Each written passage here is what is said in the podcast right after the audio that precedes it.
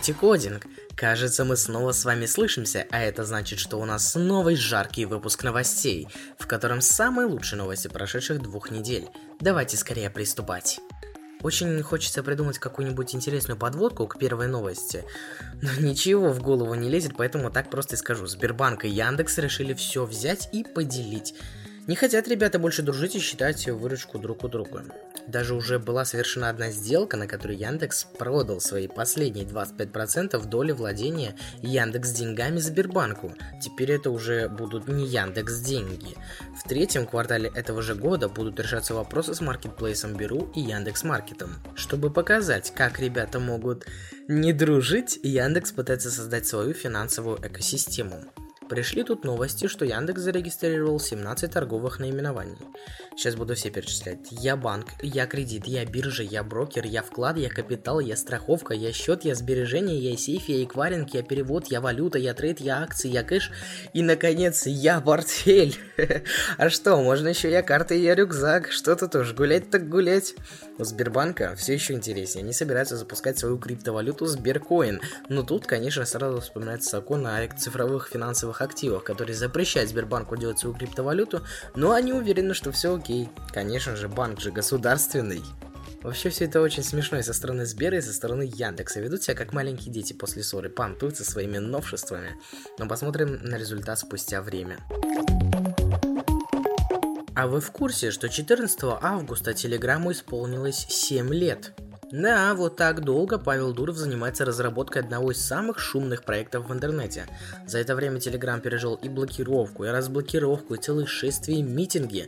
Хотим поздравить мессенджер с днем рождения и рассказать вам о нововведениях в новой версии Telegram 7.0. Итак, в Telegram анонсировали альфу видеозвонков. Для начала звонка нужно перейти к профилю необходимого пользователя и нажать на кнопку со значком камеры. В интерфейсе видеозвонков можно отключать камеру, чтобы сам видеозвонок стал обычным звонком. Также звонок можно свернуть и продолжить переписку, не завершая этот самый видеоконтакт. Павел Дуров уверяет, что скоро появятся и групповые звонки, и в интерфейсе звонков будут какие-то дополнительные улучшения и много других функций. А еще многим уже известным всем эмоджи добавили анимацию. Причем есть пасхалочки. Да-да, знаем, что вы их любите. Причем пасхалочки пошлые. Например, анимация баклажана походит на эрекцию. А удар руки по персику, как удар по жопе. В общем, приколюх хватает. Еще раз поздравляем Телеграм с праздником. Желаем Павлу удачи в развитии проекта. Идем дальше. 5 августа Samsung провела свой ежегодный Galaxy Unpacked. У меня не было особого желания рассказывать вам об этой презентации в прошлом выпуске, да честно признаюсь, и сейчас особого желания-то особо нет продукты настолько предсказуемы, насколько предсказуемы сами Samsung, а новость есть новость. Я выложу сейчас вам на блюдечке все продукты, представленные на презентации, расскажу в общих чертах, что новенького, а для фанатов Samsung оставлю ссылочку в описании подкаста, чтобы у вас была возможность насладиться всеми гаджетами и познакомиться с ними поближе представили Galaxy Note 20 и 20 Ultra на борту у обоих смартфонов Exynos 990. Внутри для первого 8256 гигабайт оперативки и постоянки, а для второго комбинация 8256 и 12512, соответственно, оперативки и постоянки. Сзади у обоих смартфонов три модуля камеры на 12 12 64 мегапикселя для Note 20 и на 12 12 108 мегапикселей для Note 20 Ultra. Фронталка у обоих смартфонов на жалкие 10 мегапикселей, когда у Honor в смартфоне за 10к, заметьте, есть добрые 20 с копейками мегапикселей. Я знаю, что камеры мерить по мегапикселям не стоит, но это не значит, что можно ставить модуль на 2 мегапикселя и говорить, что он снимает как профессиональная зеркалка. А для премиум смартфонов Ультра это вообще позор. Основные камеры умеют снимать 8К, но все еще актуален вопрос в том, где натурально воспроизводить эти 8К. В обычной версии 4300 мАч, в ультра версии 4,5. И тут, конечно, задаем вопрос Samsung. Как ультра будет вытягивать свои 120 Гц на дисплей хотя бы один день? Посмотрим. Показали также Galaxy Z Fold 2, в котором ничего не поменялось в сравнении с первой версией, зато будет эксклюзивная модель Tom Brownie Edition, якобы разработанная совместно с упомянутым в названии модели Домом Мод. Спасибо за пиар-компанию, мы получили массу удовольствия. Представили два планшета Galaxy Tab 7 и 7 Plus, у которых стоят 6 128 гигабайт оперативки и постоянки, что меньше, чем в смартфонах. Очень странно, но ладно. Зато есть слот на microSD. На борту стоит последний Snapdragon 765+. Про камеры на планшете говорить не стоит, а вот про автономность очень даже. Тут OS 7 8000, а OS 7 Plus 10090 мАч. И у обоих быстрая 45-ваттная зарядка. Вот тут уже можно говорить о том, что планшеты выдержат 120 Гц на своих дисплеях. Ценники внушительные. Самая дешевая модель S7 с Wi-Fi за 58 тысяч, самая дорогая 7 Plus для симок за 80 тысяч. Еще обновили наушнички Samsung Buds Live и представили Samsung Galaxy Watch 7, но о функциональности и характеристиках в описании подкаста с соответствующими ссылочками. Huawei собственный OS, конец Кирин и остановка обновлений старых смартфонов Huawei Honor. Ребятки, я долго старался не затрагивать всю эту историю с Huawei и США, так как это все-таки дела политические, а наш подкаст ближе к технологиям, IT, интернету. Мы стараемся не лезть в политические дела, чтобы не словить тонну агрессии и несогласий разных лагерей в комментарии. Но больше молчать не можем, потому что США и Google охуенно а Huawei похожи на затюканных ежей и кроликов, которые избитые гопниками стараются встать и идти дальше. С чего все началось и что творится вообще? США занесли Huawei Technologies и еще 70 связанных с Huawei компаний в черный список. Причина – угроза национальной безопасности международным интересам США из-за использования американских технологий иностранными компаниями. И тут началась карусель. Huawei старались активно продвигать свою позицию, но Google, как государственная компания технологическое лицо США, вычеркнули Huawei из списка вендоров, поэтому Huawei не может больше поставлять свою оболочку UMI в новых смартфонах с уже предустановленными сервисами Google. То есть она может поставлять UMI, но в них не будет сервисов Google. Huawei по этому случаю представили App Gallery, такая своеобразная галерея приложений, в списке которых уже есть, допустим, ВКонтакте и многие другие приложения из России. Уже прошло полгода с той ситуации, Gallery развивается и движуха снова началась. На Huawei посыпалась очередная тонна новых санкций со стороны США, и компания ускорила процесс разработки своей OS, Harmony OS, на которую Huawei планирует перевести все свои устройства, создав единую экосистему таким образом. Ходят слухи, что разработки уже заканчиваются, в сентябре будет анонс Harmony OS 2.0, а в ближайшее время на китайском рынке появятся первые смарт-часы с этой операционной системой от Huawei. Череда проблем, возникших у Huawei из-за санкций, только подняла хайп вокруг компании. И теперь они лидеры по продажам смартфонов. Ребята опередили Samsung и Apple и, кажется, не готовы останавливаться на достигнутом.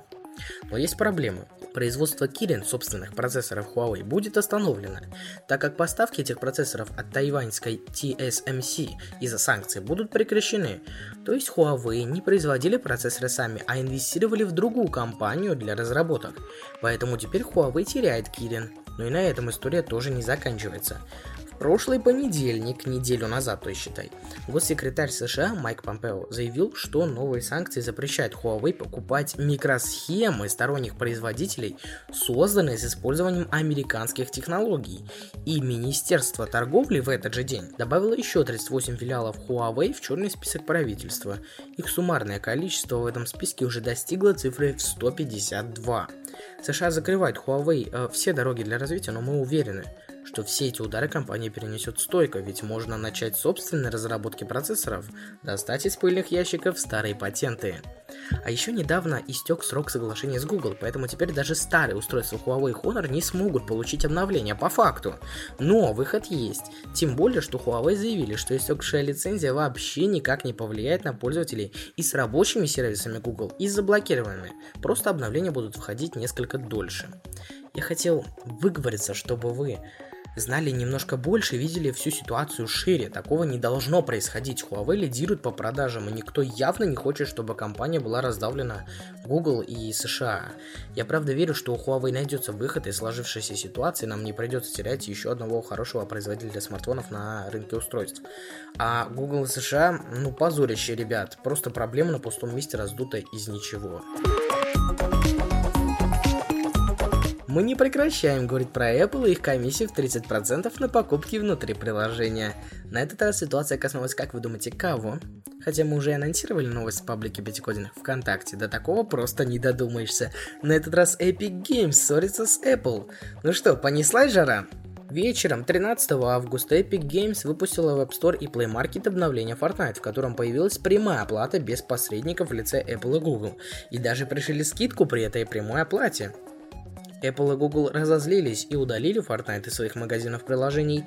Через полчаса Epic Games подали судебный иск против Apple и Google, и Apple ответили создателям Fortnite. Epic Games предприняла неудачную попытку нарушить правила App Store, которые в равной степени применяются ко всем разработчикам и созданы для обеспечения безопасности магазина для наших пользователей. В результате их приложение Fortnite удалили из магазина. И вот тут у меня вопрос. Для какой безопасности магазина был введен 30% налог? Для какой, мать его? Нет, я понимаю логическую цепочку. Эти 30% ходят на обеспечение стабильной работы дата-серверов и на зарплату программистам, которые работают над безопасностью систем платежей в приложениях из App Store. Но вы же понимаете, это лишь слова.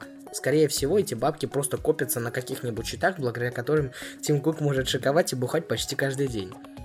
17 августа Epic Games рассказали, что Apple планирует удалить их аккаунт разработчика из App Store, а также закрыть доступ к инструментам для разработки приложений на macOS. И сделают это 28 августа, если компромисс не достигнется. Apple считает, что Epic создали проблему сами себе на пустом месте, а ее решение вообще вопрос пары часов. Должно состояться или уже состоялось слушание по поводу отсрочки удаления аккаунтов. И там Epic Games намеревается попросить прекратить все противодействия со стороны Apple против свободы приложений цифровых услуг в App Store. Чувствуем, война набирает обороты, и очень скоро Apple останется с носом, если будет дальше вставать против всех и не наступит на горло собственной песни. Кстати, даже Spotify, шведская компания, в этом вопросе поддерживает компанию Epic Games. Сторона активистов во главе с Павлом Дуровым растет. Будем следить за новостями. Вот такой вот выпуск у нас вышел. Печально, конечно, что плохих новостей больше, чем хороших. 2020 год проклятый год, не хватает для полного счастья падения какого-нибудь метеорита, но не буду наговаривать, а то черт его знает. А с вами, как всегда, был Павел. Увидимся с вами через недельку в новом выпуске. Новости, уверен, обязательно наберутся. Ставьте лайк на наш подкаст в Яндекс Музыке, на наш пост ВКонтакте и подписывайтесь на уведомления о новых выпусках, чтобы не пропускать новости из мира технологий. Комментируйте наши подкасты, ведь ваши комментарии и ваши ваши обсуждения, поднимают наши подкасты в топ. И самое главное, помните, что Пятигодинг всегда на связи. Еще увидимся. Damn. Uh.